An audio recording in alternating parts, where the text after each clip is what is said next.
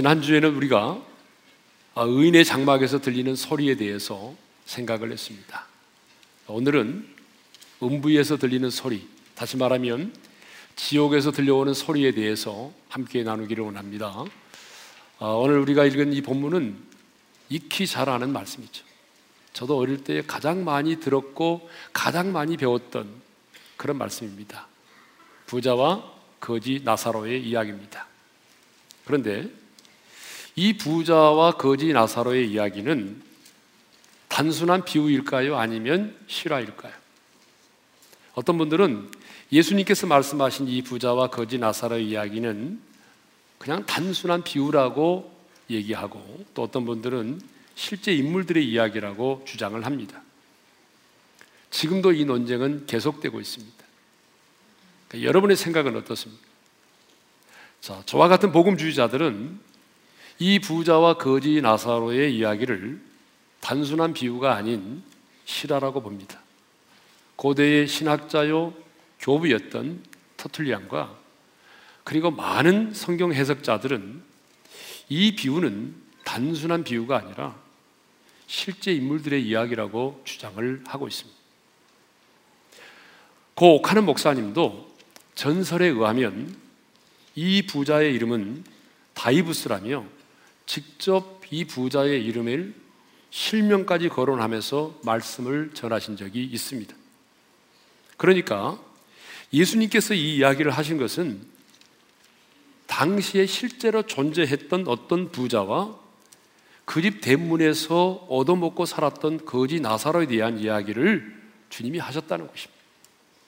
하지만 사후의 세계를 믿지 않는 사람들, 이들은 이 이야기를 실화가 아닌 단순한 비유라고 말을 합니다. 특히 여호와의 증인이나 안식교인들은 예수님께서 당시에 유행하던 그런 민화를 인용해서 이 비유를 말씀하셨다라고 얘기하죠. 자, 예수님께서 당시에 부자들에 의해서 멸시를 받던 서민들과 아이들이 그 즐겨 부르던 노랫말이 있었는데 너무나 사람들에게 알려져 있고 친숙한 그 노랫말을 주님이 인용하셔서 바로 이 비유를 말씀하셨다는 거죠. 그러므로 여기 나오는 부자는 누구냐? 돈과 재물을 사랑하는 유대인, 특별히 그 중에서도 돈을 너무나 좋아하는 바리새인들이 부자이고 거지 나사로는 영적으로 가난한 사람, 이방인들을 말한다는 것입니다.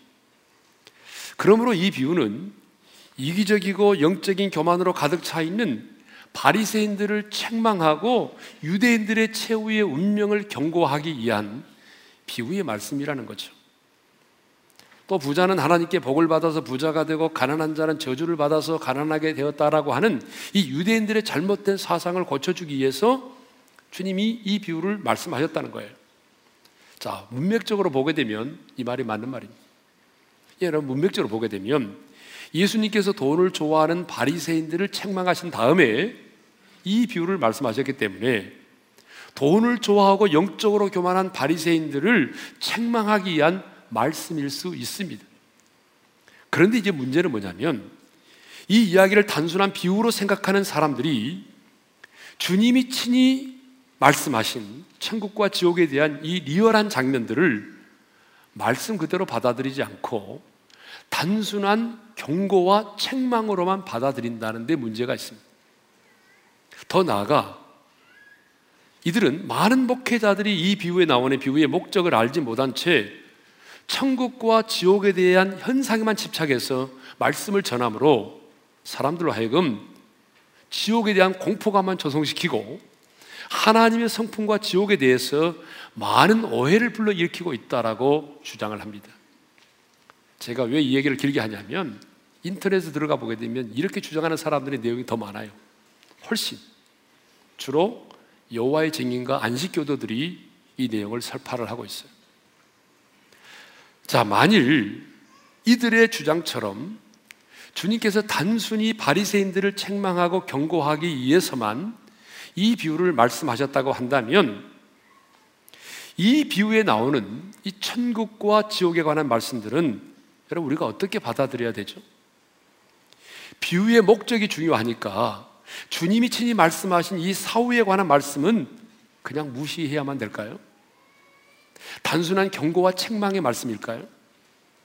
저는 이들의 주장 속에 사후의 세계, 곧 죽음 이후의 세상에 대하여 관심을 갖지 못하게 하려고 하는 사탄의 꼼수가 있다라고 믿습니다. 주님은 이 부자와 거지 나사로의 이야기를 통해서 바리새인들의 그 영적인 교만을 책망하실 뿐만 아니라 사후의 세계에 대해서 우리 인간이 죽고 나면 그 죽음 이후에 일어나는 사후의 세상에 대해서 주님이 가르쳐 주기를 원하셨어요. 자, 죽고 나면 실제로 우리가 다 죽게 되는데 죽고 나면 그 죽음 이후에 어떤 일들이 우리 가운데 일어나는지를 주님이 지금 이 비유를 통해서 말씀을 하시는 거죠. 자, 부자와 거지 나사로 이야기는 가장 먼저 우리에게 죽음이라고 하는 것이 얼마나 평등한 것인가를 교훈하고 있습니다. 19절을 보게 되면 부자는 어떤 옷을 입었죠?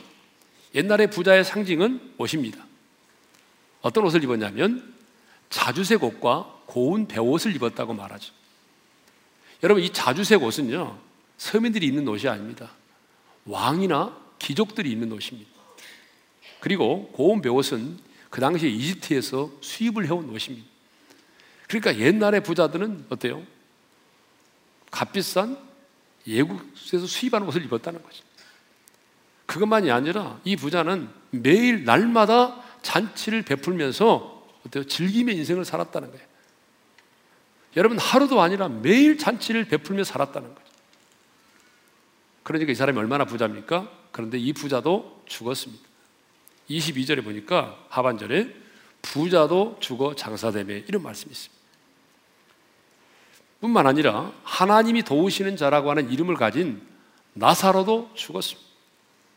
이 부자의 대문 앞에 버려진 채로 부자의 상에서 떨어지는 부스러기를 주워 먹으며 연명하던 나사로도 죽었습니다.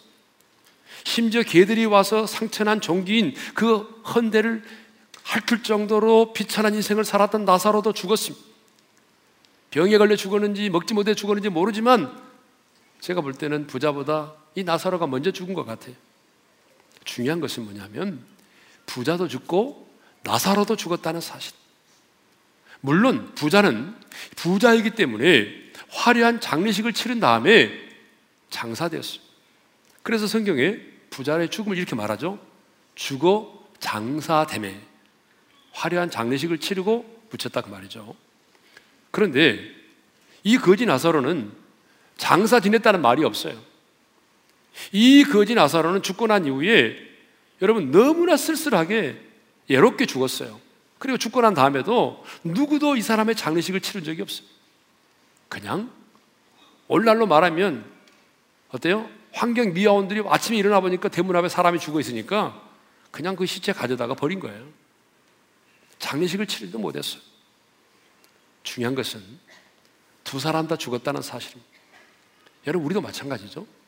죽음의 시기, 죽음의 모양과 죽음의 방법은 사람마다 다릅니다. 어떤 분은 병에 걸려 죽기도 하고, 어떤 분은 넘어지거나 떨어져 죽기도 하고, 어떤 분은 누군가에 의해서 죽음을 당하기도 하고, 어떤 분은 스스로 목숨을 끊기도 합니다.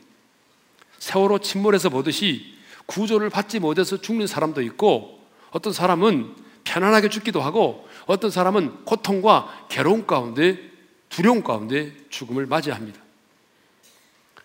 그래서 많은 사람들이 죽음은 공평하지 않아. 이렇게 말하죠. 예? 이번에 삼성의 이건희 회장이 뭐 병원에 입원하고 이런 걸 보면서 아, 역시 돈이 최고야. 이런 사람들이 있더라고요. 만일에 이건희 회장이 돈이 없었으면 이미 죽었을 거다. 그렇게 말하는 분도 있어요. 분명한 사실은요. 이건희 회장도 돌아가신다는 사실. 그리고 저와 여러분도 죽습니다. 자, 죽음이 공평하라고 말하는 것은 죽음의 모양과 시기와 방법의 문제가 아니라 누구나 인간은 죽을 수밖에 없다는 그 사실 앞에서 죽음은 평등한 것입니다. 한 번 죽는 것은 사람에게 정해진 것이요라는 말씀처럼 여러분 부자도 죽고 가난한 사람도 죽고 많이 배운 사람도 죽고 배우지 못한 사람도 죽고 여러분 권력을 가지고 천하를 호령하던 왕들도 죽었고 내시도 죽었습니다. 더 이상 정복할 땅이 없어서 울었다는 알렉산더 대제도 죽었고 내 사전에 불가능이 없다는 나폴레옹도 죽었고 여러분 불로초를 구했던 진시 황제도 죽었습니다. 언젠가는 우리 모두가 다 죽게 된다는 사실이죠. 그런 면에서 죽음처럼 평등한 것은 없습니다. 하지만 죽음은 끝이 아닙니다. 22절을 보게 되면 나사로가 죽었는데 어떻게 됐죠? 여러분 궁금하잖아요? 22절을 읽겠습니다. 다 같이요. 이에 그 거지가 죽어 천사들에게 받들려 아브라함의 품에 들어가고 부자도 주고 장사되며. 자, 여러분 죽음이 뭐죠? 자, 죽음이 뭐냐면 육체와 영혼이 분리되는 겁니다. 그러니까 영혼이 육체의 장막을 벗어나는 거죠. 나사로가 죽었습니다. 아무도 돌보지 않은 상황 속에서 예롭게 죽었습니다. 그런데 그의 영혼이 육체의 장막을 벗는 순간에 천사들이 기다렸다는 듯이 여러분 그 나사로의 영혼을 받들어서 아브라함의 품으로 인도를 했습니다. 그런데 여러분 성경을 묵상하다 보게 되면 이상하다. 왜 하나님의 품으로 들어갔다고 말하지 않고 아브라함의 품에 들어갔다라고 말하지? 이런 의문점이 듭니다. 여러분 그렇죠? 주님은 분명히 요한복음 14장 어, 3절에서 이렇게 말씀하셨어요. 다 같이 읽겠습니다. 시작. 가서 너희를 위하여 거처를 예비하면 내가 다시 와서 너희를 내게로 영접하여 나 있는 곳에 너희도 있게 하리라. 천국을 말씀하실 때 뭐라고 말씀하셨어요? 나 있는 곳에 너희도 있게 된다는 거죠. 또 예수님께서는 십자가에 달려 죽으실 때 한편 강도에게 이렇게 말씀하셨습니다. 다 같이 읽습니다. 시작. 오늘 네가 나와 함께 낙원이 있으리라. 주님은 분명히 천국을 이야기할 때마다 나와 함께 있게 된다고 말씀하셨어요. 그런데 왜 주님은 이 나사로가 천국에 갔을 때 주님의 품에 하나님의 품에 들어갔다라고 말하지 않고 왜 아브라함의 품에 들어갔다는 이 표현을 쓰죠? 여러분 이 표현을 쓰는 이유가 있습니다. 이 표현을 쓰는 이유는 바로 아브라함이 갖는 상징적인 이유 때문에 그렇습니다. 성경은 아브라함을 뭐라고 말하죠? 믿음의 조상이라고 말합니다. 아브라함은 믿음의 조상입니다. 여러분 맞죠? 예, 아브라함 믿음의 조상이에요. 어떤 면에서 인간이 행함으로 말미암아 우리가 의롭담을 얻는 것이 아니라 믿음으로 말미암아 의롭담을 얻는다고 하는 것을 가장 먼저 우리에게 보여준 사람이잖아요. 그래서 여러분 나사로가 아브라함의 품에 들어갔다고 하는 말은 천국은 누가 들어가느냐? 바로 인간의 행위에 의해서 들어가는 것이 아니라 바로 예수를 믿음으로 말미암아 의롭담을 얻은 자들만이 들어갈 수 있다라고 하는 사실을 아브라함이라고 하는 그 이름을 통해서 우리에게 계시하고 있는 것입니다. 천국은 행위로 가는 것이 아니라 믿음으로 말미암아 의롭담을 얻는 자들이 들어간다는 것이죠. 왜냐하면 이 비유를 이 이야기를 잘못하게 되면 예? 부자는 부자이기 때문에 지옥에 갔고 나사로는 가난했기 때문에 천국에 갔다. 여러분 이렇게 해석할 수 있어요. 그건 아니죠. 중요한 것은 예수를 믿었냐 믿지 않았느냐의 문제가 되는 것입니다. 자, 그리고 나사로가 들어간 천국을 어떻게 표현하고 있죠? 장소적인 개념으로 표현하고 있지 않고 하나의 품으로 표현하고 있다. 품. 아브라함의 품으로 표현하고 있다는 거죠. 여러분 품은 어떤 것이죠? 언제나 따뜻함, 위로, 안식, 보호. 바로 이런 게 품의 상징적 의미잖아요. 그죠? 여러분, 엄마의 품에 안기는 어린아이의 모습을 보세요. 얼마나 평화롭습니까? 얼마나 사랑스럽고 얼마나 행복해 보입니까? 바로 저와 여러분이 들어가게 될 천국이 어떤 것이냐면 품이라는 거예요. 우리 주님의 품입니다. 우리 주님의 품 안에 뭐가 있습니까? 위로가 있습니다. 사랑이 있습니다. 안식이 있습니다. 평화가 있습니다. 그러니까 천국은 어떤 곳이냐면 하나님의 사랑과 하나님의 위로와 하나님의 안식이 있는 곳이다 그 말. 그래서 우리가 요한계시록을 보게 되면 우리가 이 땅을 떠나서 하나님의 나라에 들어갔을 때에 주님께서 가장 먼저 해주시는 일이 뭐죠? 우리 눈에서 눈물을 닦아주신다고 그랬어요. 천국은 사랑과 위로의 장소입니다. 천국은 눈물이 없습니다. 여러분, 천국은 고통이 없어요. 질병이나 죽음이나 다시는 상처가 없는 곳입니다. 나사로는 이 땅에서 이렇게 이렇게 살다가 쓸쓸하게 인생의 죽음을 맞이했지만 천사가 그 영혼을 받들어 아브라함의 품으로 인도를 했다는 것이죠. 그런데 부자는요, 예, 이렇게 지금 엄청난 음부의 고통 중에 떨어졌어. 23절을 읽겠습니다. 다 같이 시작. 그가 음부에서 고통 중에 눈을 들어 멀리 아브라함과 그의 품에 있는 나사로를 보고 부자는 어떤 생각을 가졌냐면 죽으면 끝장이다는 생각을 가졌습니다. 그런데 죽어보니 끝이 아니었어요. 어떻게 됐죠? 음부에서 고통 중에 있게 된 겁니다. 여러분, 음부가 어떤 것이죠? 지옥을 말하죠? 근데 어떤 분들이 이렇게 말하더라고요. 음부는 지옥이 아니라 무덤을 말한다. 그래서 구원받은 영혼이 지옥에 가기 전에 잠깐 머무르는 장소, 이걸 음부라고 말하는 사람이 있어요. 근데 여러분, 그렇게 보면 안 됩니다. 성경을 보게 되면 천국과 지옥을 다양하게 우리에게 설명을 하고 있습니다. 예를 들어서 금강산도 계절에 따라서 이름이 다르듯이 천국과 지옥을 말할 때도 그 성, 특성이 그 천국과 지옥의 특성을 따라서 다양하게 우리에게 설명을 하고 있는 거죠. 그러니까 음부도 여러분 따로 음부가 존재하는 것이 아니라 바로 지옥을 말하는 거죠. 그런데 성경은요, 이 음부와 지옥을 말할 때마다 언제나 등장하는 세 가지 개념이 있다는 걸 아셔야 돼요. 너무너무 다양한 곳이에요. 지옥도. 왜? 지옥의 고통이 다르니까. 지옥이 가지고 있는 특성이 너무나 다르기 때문에 여러분, 다르지만 언제나 성경은 지옥을 언급할 때마다 세 가지 개념으로 설명을 한다는 거예요. 하나는 불꽃입니다. 불. 두 번째로는 어둠. 세 번째는 귀신들. 예? 자. 오늘 본문 24절 하반절을 읽겠습니다. 다 같이 시작. 나사로를 보내요. 그 손가락 끝에 물을 찍어 내 혀를 서늘하게 하소서 내가 이 불꽃 가운데서 괴로워하나이다. 내가 이 불꽃 가운데서 어떻게 하고 있다고요? 괴로워한다고 그랬어. 요한계시록 14장 14장 10절을 보게 되면 지옥을 이렇게 표현하고 있습니다. 다 같이 읽겠습니다. 시작.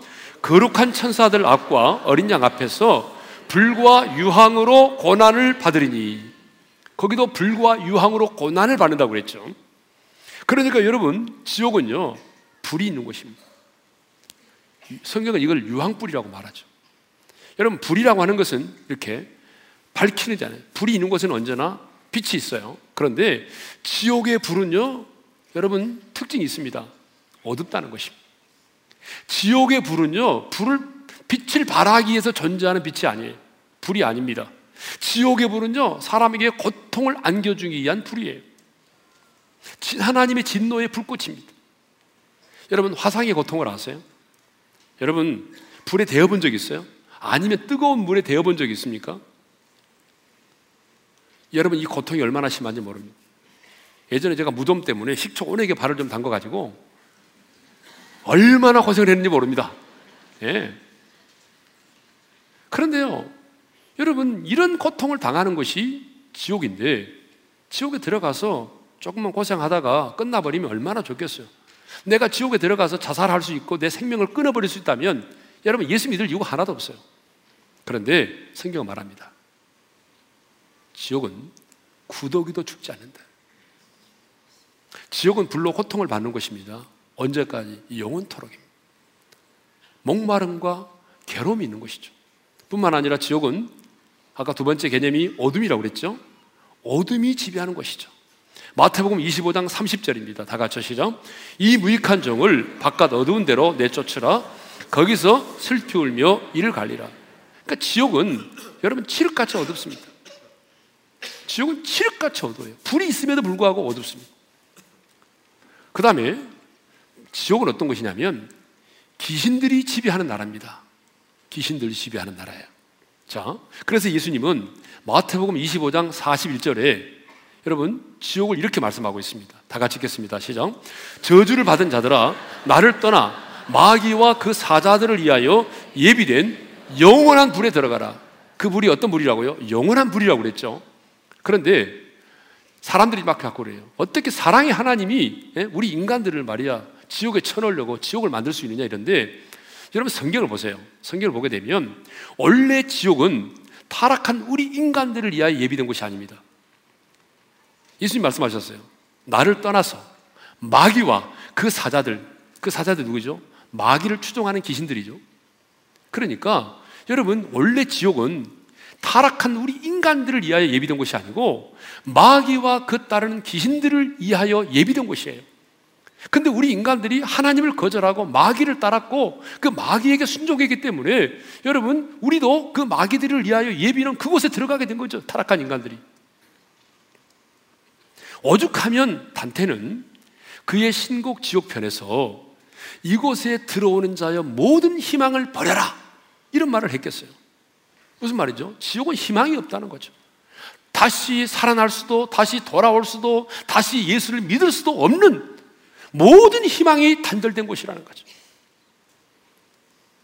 무디라는 미국의 의학자가 있습니다. 신학자가 아니라 이분은 의학자인데 이분이요.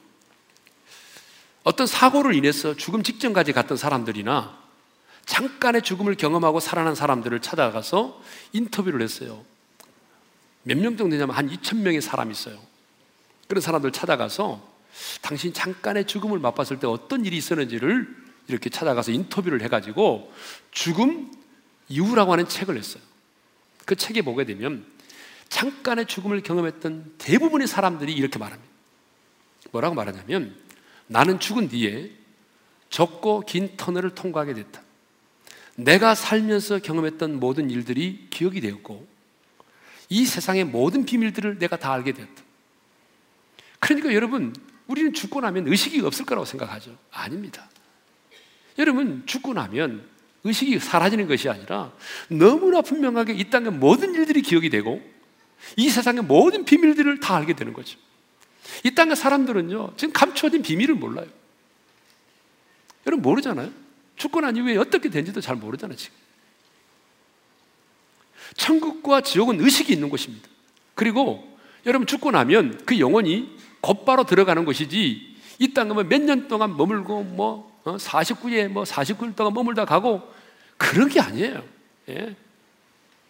배를 하는 게 아닙니다. 여러분 본문에 보게 되면 음부의 고통 중에 떨어진 부자는 눈을 들어서 멀리 아브라함과 그의 품에는 나사로를 보았다고 그랬잖아요. 이것은 부자의 영혼이 얼마 정도 배회하다가 지옥에 간 것이 아니라 곧바로 들어갔음을 알 수 있습니다. 자, 이렇게 부자는 죽어서 음부의 고통 중에 들어가 고통과 괴로움을 당하였고 나사로는요 천사의 인도를 받아서 아브라함의 품에 들어갔습니다. 그런데 많은 사람들이 죽음을 끝이라고 생각한다는 거죠. 예? 죽음이 끝이라고 생각하니까 인생이 힘들고 어려우면 뭐부터 생각하는 거죠? 죽음을 생각하는 거예요. 그래서 우리나라가 자살률 1위를 달리고 있습니다. 하루에 39명이 자살을 하고 있어요. 얼마 전에 아랍에 있는 알자지라 방송에서 한국의 자살에 대해서 특집으로 다뤘습니다. 참 안타깝죠? 왜 한국 사람들은 이렇게 쉽게 자살을 잘하는가? 그래서 원인을 보니까 분석을 한 원인이 뭐냐면 과도한 학업입니다. 여러분 부모님 잘 들으세요. 여러분 자녀들에게 너무 스트레스 공부하라고 과도한 학업이 여러분 나중에 보니까 목숨을 끊게 만드는 예? 두 번째로는 두 번째로는 성공에 대한 중압감이 진정한 성공이 뭔지를 모르고 무조건 성공하라고 성공하라고만 가르치니까 그 성공에 대한 중압감 때문에 못 견디는 세 번째로는 예모지상주의입니다. 예모지상주의. 강남에 가보면 다 그 모양이에요. 똑같아요. 예? 여러분 이런 예모 지상주의 때문에 사람들이 목숨을 끊는다. 그보다 더 중요한 이유를 얘기했어요. 한국에서. 한국에서는 자살이 터부시 되지 않고 사회적으로 수용이 되고지고 있다는 거예요. 심지어는요, 사람들이, 한국 사람들은 자살에 대해서 고귀하거나 명예롭게 여겨지고 있기 때문이라고 그렇게 진단을 내렸더라고요. 왜냐하면 연예인들도 그렇고, 심지어는 뭐 대통령도 자살을 할 지경이니까, 뭐 끄떡하면 자살하니까 사람들이 그 자살을 어떻게 생각하냐면 대단히 명예롭게 생각하고 존귀하게 생각하고 여러분 존경한다 어떤 사람들은 이런 사회적인 분위기 때문에 사람들이 끄떡하면 자살을 생각한다는 그러나 여러분 기억하십시다. 죽음은 끝이 아닙니다. 영원한 세계의 시작입니다. 영을 가진 인간은 여러분 죽어서 천국으로 가든지 지옥으로 가든지 여러분 두 길밖에는 없어요. 다른 길은 없습니다. 중간에 중립적은 없어요. 천주교에서 말하는 연옥은 성경에 없어요. 근데 사람들은 지옥을 믿지 않아요. 아니, 지옥을 말하는 것을 대단히 싫어합니다. 제일 인기 없는 설교가 뭐냐 하면 지옥을 얘기하는 거예요. 사람들은 지옥을 설교하면 무식하다고 그래요. 예? 조금 배웠다는 사람들은요, 여러분, 지옥을 말하는 것을 예? 어떻게 사랑의 하나님이 지자식을 지옥에 보내겠느냐며 여러분, 그런 하나님 어디 있느냐? 그러면서 지옥을 부정합니다. 몇 년 전에 방기련에서 아인슈타인의 말을 인용하여 나는 자신의 창조물을 심판한다는 신을 상상할 수가 없다. 여러분, 이 버스 광고를 한 적이 있습니다. 예? 여러분도 그렇게 생각하십니까? 그러나 여러분, 이영표 선수가 간증했듯이 아무리 우리 인간들이 부정하고 또 부정해도 만일 여러분 성경에 말씀한 대로 지옥이 있다면 어떻게 하시겠습니까? 지난번 이영표 선수가 우리에게 와서 간증할 때 이런 얘기를 했습니다. 많은 사람들이 자기에게 예수를 믿으라고 전도를 했다는 거예요. 근데 자기는 그 예수를 믿을 수가 없었어요. 왜 예수를 믿을 수가 없었냐 그러면 예수 믿는 인간들 때문에. 사랑의 하나님을 말하면서도 미워한다는 인간들이 보니까 신자들이 진실을 말해야 되는 성도들이 예수 믿는 사람들이 제일로 거짓을 말하고 사기를 치더라. 그러니까 예수 믿는 인간들을 보면은 내가 예수 믿을 수가 없다는 거예요. 어떻게 저런 인간들처럼 내가 될까봐 싶으니까 예수 믿을 수가 없는 거죠. 그래서 그 예수 믿는 그 인간들 때문에 내가 예수 믿을 수 없다. 그런데 그가 지혜로운 사람이에요. 고민을 하게 됐어요. 저 예수 믿는 사람들 때문에 내가 예수를 지금 믿을, 믿을 수가 없는데, 그런데 만일 성경에 기록된 그 말씀대로 천국이 있고 지옥이 있다면, 나도 언젠가는 죽을 텐데, 나도 언젠가는 죽을 수밖에 없는데, 그러면 성경에 기록된 예수님이 말씀하신 대로 천국이 있고 지옥이 있다면 나는 어떻게 될 것인가? 이걸 고민하게 된 거야. 지혜로운 사람이죠. 그래서 그는 먼저 예수를 믿기 전에 성경을 공부하게 됐어요. 그리고 성경을 공부하면서 길이요 진리요 생명 대신 예수님을 만나게 된 것입니다. 성경을 보게 되면 지옥을 말씀하시는 이가 누구죠? 예수님이십니다. 이 게헨나라고 하는 말이 음부고 지옥을 말하는데 성경에 11번 나옵니다. 그런데 11번 지옥이 언급되고 있는데 그 중에 9번을 예수님이 말씀하셨다는 걸 아셔. 그러니까 여러분, 예수님이 지옥을 말씀하셨어요. 그러니까 지옥을 부정하는 것은 곧 지옥에 대해서 말씀하시는 예수님을 부정하는 것이에요. 그러니까 여러분, 내가 예수를 믿는다고 말하면서도 나는 지옥을 믿을 수 없다라고 말하는 사람은 예수를 믿는 사람이 아닙니다. 왜요? 여러분, 예수님이 지옥을 말씀하시는데 나는 그 예수님이 말씀하신 것을 믿을 수 없다라고 말한다면 여러분 어떻게 그 사람이 예수를 믿는 사람이라고 말할 수 있겠어요? 그리고 만일 예수님이 지옥을 말씀하셨는데 직접 말씀하셨는데 그러면 만일에 지옥이 없다면 예수님은 어떤 분이죠? 인류 최대 사기꾼. 이보다 더 사기꾼이 어디 있어요? 예? 이보다 더 엄청난 사기꾼이 어디냐 그 말이에요. 예? 예수님은 저와 여러분이 불타는 지옥에 들어가지 않도록 하기 위해서 인간의 몸을 입고 이 땅에 오셨습니다. 그리고 십자가 달려 죽으셨습니다. 여러분, 천국과 지옥은 결코 신화가 아닙니다. 꾸며낸 이야기도 아닙니다. 사람들을 겁주기 위해서 하신 말씀은 더더욱 아닙니다. 그러면 이제 음부에서 들려오는 소리에 대해서 생각해 봅시다. 음부의 고통 중에 떨어진 이 부자는 묵묵히 자기의 인내심을 발휘해가지고 고통과 괴로움을 참아내며 잘 견뎌내고 있었습니까? 아니죠. 올 본문에 보세요. 음부의 고통 중에 떨어진 부자는 울부짖었어요. 그 첫 번째 부르짖음이 뭡니까? 내가 이 불꽃 가운데서 괴로워하나이다 이거예요. 24절을 읽겠습니다. 다 같이 시죠. 아버지 아브라함이요 나를 극률히 여기사 나사로를 보내어 그 손가락 끝에 물을 찍어 내 혀를 서늘하게 하소서 내가 이 불꽃 가운데서 괴로워하나이다. 우리 한번 따라서 합시다. 내가 이 불꽃 가운데서 괴로워하나이다. 여러분 얼마나 비참한 탄식이며 절규입니까? 지옥은 바로 이런 곳입니다. 지옥은 이런 목마름의 고통이 있는 곳입니다. 얼마나 목마름의 고통이 심했든지 이 부자가 나사로를 손가락 끝에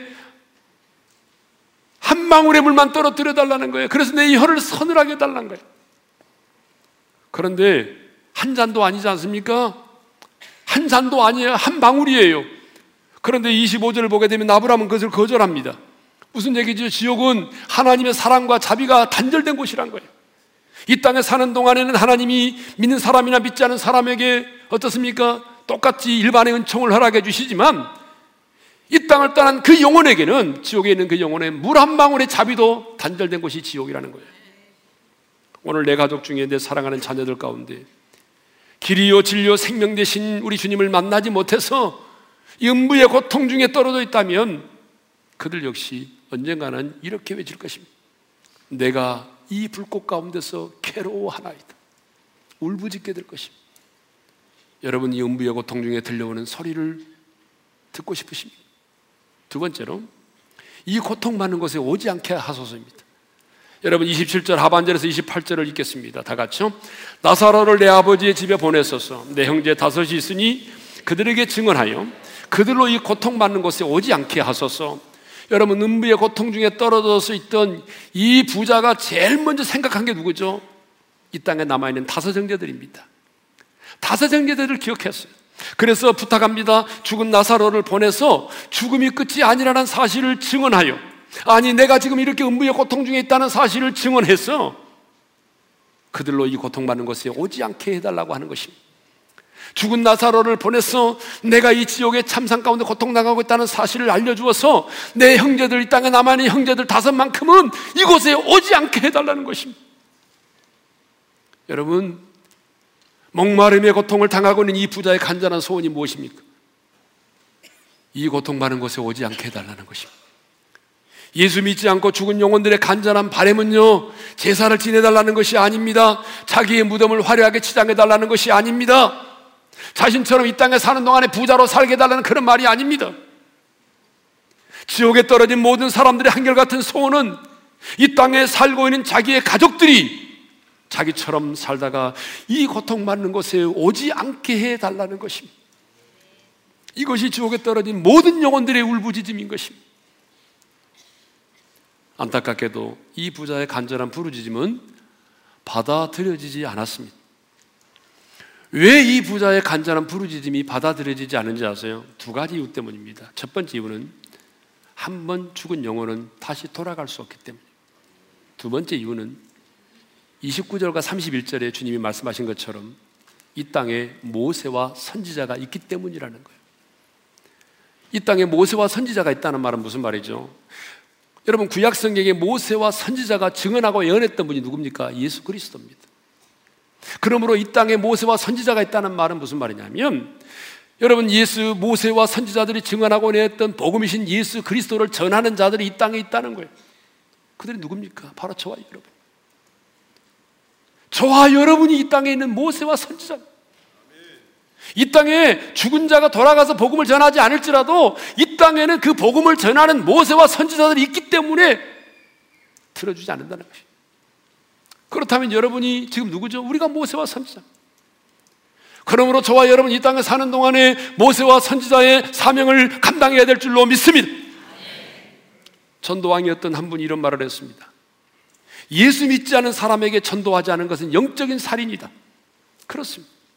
오늘 여러분의 남편이, 오늘 여러분의 부모가, 여러분의 자식이, 여러분의 친척과 친구와 동료가 부자가 들어간 저 무서운 지옥을 향해 달려가고 있음에도 내가 그 길을 막지 않고 수수방관만 하고 있다면 여러분은 정말 잔인한 사람입니다. 우리가 오늘 이 복음을 전하지 않는다면 언젠가는 그들도 이 부자처럼 음부의 고통 중에서 내가 이 불꽃 가운데서 괴로워하나이다. 이 고통 많은 것에 오지 않게 하소서라고 울부짖게 될 것입니다. 음부의 고통 중에 들려오는 이 울부짖음의 소리를 듣지 않기 위해서라도 우리는 모세와 선지자의 사명을 감당해야 될 줄로 믿습니다. 이번 주 수요일 오전과 저녁에 그리고 다음 주일에는 우리가 품고 위에서 기도했던 영혼들을 초청하여 복음을 듣게 하는 날입니다. 여러분 불타는 지옥을 향하여 달려가는 그 주변에 있는 그 영혼들, 여러분의 가족들 더 이상 방관하지 말고 그 영혼들을 주 앞으로 이끌어 복음을 들음으로 거듭나 사망에서 생명으로 옮겨지는 역사가 이번 한 주간 동안 있어지기를 주님의 이름으로 축원합니다. 오늘 주님의 그 마음을 품고 이 찬양을 불렀으면 좋겠습니다. 사망의 그늘에 앉아 사망의 그늘에 앉아 죽어가는 나의 백성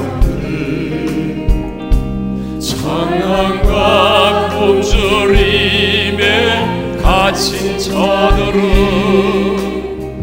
내 마음에 오랜 슬픔.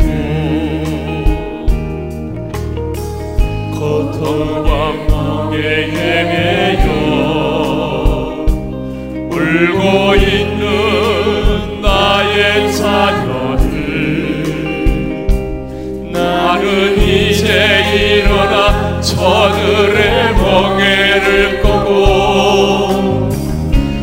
눈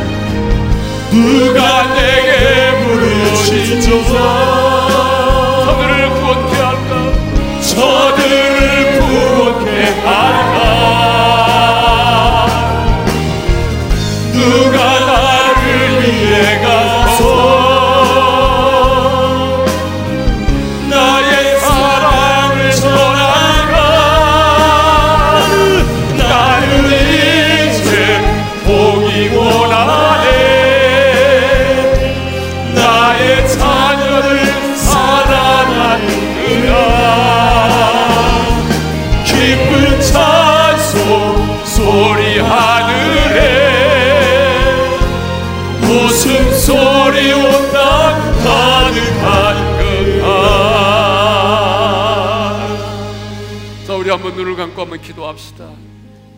여러분 부자도 죽었고요. 그렇게 가난했던 나사로도 죽었어요. 여러분도 죽는다는 사실을 잊지 마세요.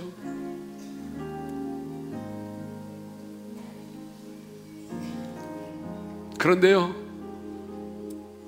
주님이 그 우리 영혼을 그 부르시는 그 인생의 마지막 순간에 저는 기도합니다.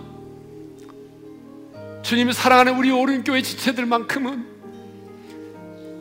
하나님이 언제 내 영혼을 부르실지라도 그 죽음의 순간 앞에서 죽음 앞에 겁을 내고 두려워하지 않게 하시고 하나님이 주시는 세상에 줄 수 없는 그 평안을 맛보며 천사의 인도를 받아 주님의 품에 안기게 도와주십시오.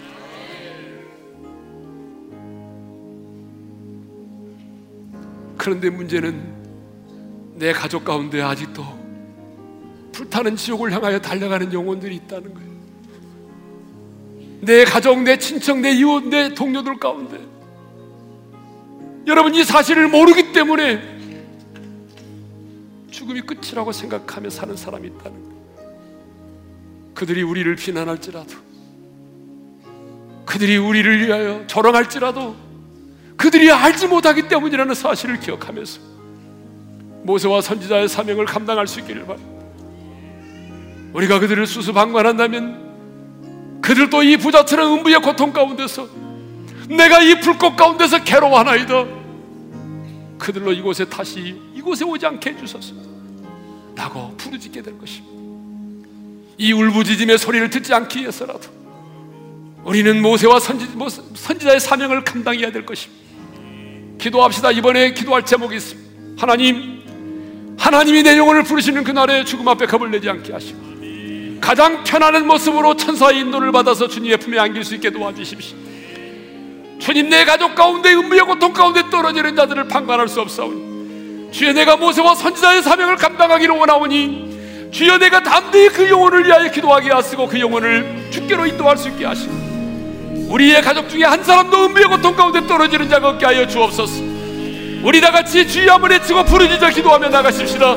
주여!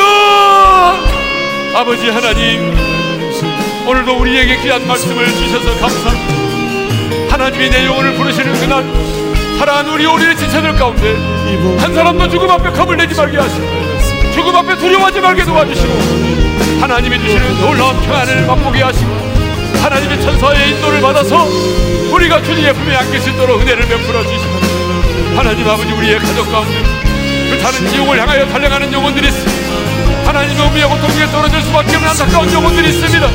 방관하지 말게 도와주시옵소서. 방관하지 말게 도와주시옵소서.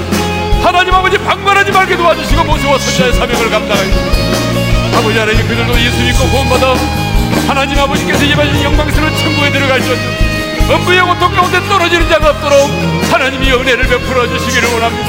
우리 하나님이여 긍휼히 여겨 주시옵소서. 주님 언제인지 모르지만 주님이 우리 영혼을 내 영혼을 부르시는 그날에 내 인생의 마지막 그 순간에 두려워 떨지 않게 하시고 죽음 앞에 겁을 내지 말게 하시고 하나님이 주시는 세상에 줄 수 없는 놀라운 평안을 맛보면서 가장 환한 미소를 띄우면서 천사의 인도를 받아 주님의 품에 안길 수 있기를 원합니다. 그런데 주님 가족 가운데, 내 자녀 가운데, 내 남편 가운데, 직장의 동료와 친구 이웃 가운데, 불타는 지옥을 향하여 달려가는 안타까운 영혼들이 있습니다. 그들이 나를 비난하고 비방할지라도 그들이 알지 못하기에 그리함을 깨닫고 핍박을 받을지라도 모세와 선지자의 사명을 잘 감당해서 그들 중에 한 사람도 음부의 고통 가운데 떨어지지 않게 해 주시옵소서. 이번 한 주간 동안도 모세와 선지자의 사명을 잘 감당할 수 있도록 성령님 우리에게 힘과 능력을 주십시오. 이제는 우리 주 예수 그리스도의 은혜와 하나님 아버지의 영원한 그 사랑하심과 성령님의 감동하심과 교통하심과 축복하심이 이번 한 주간 동안도 모세와 선지자의 사명을 잘 감당하기를 원하는 모든 지체들 위해 이제로부터 영원토록 함께 하시기를 축원하옵나이다. 아멘.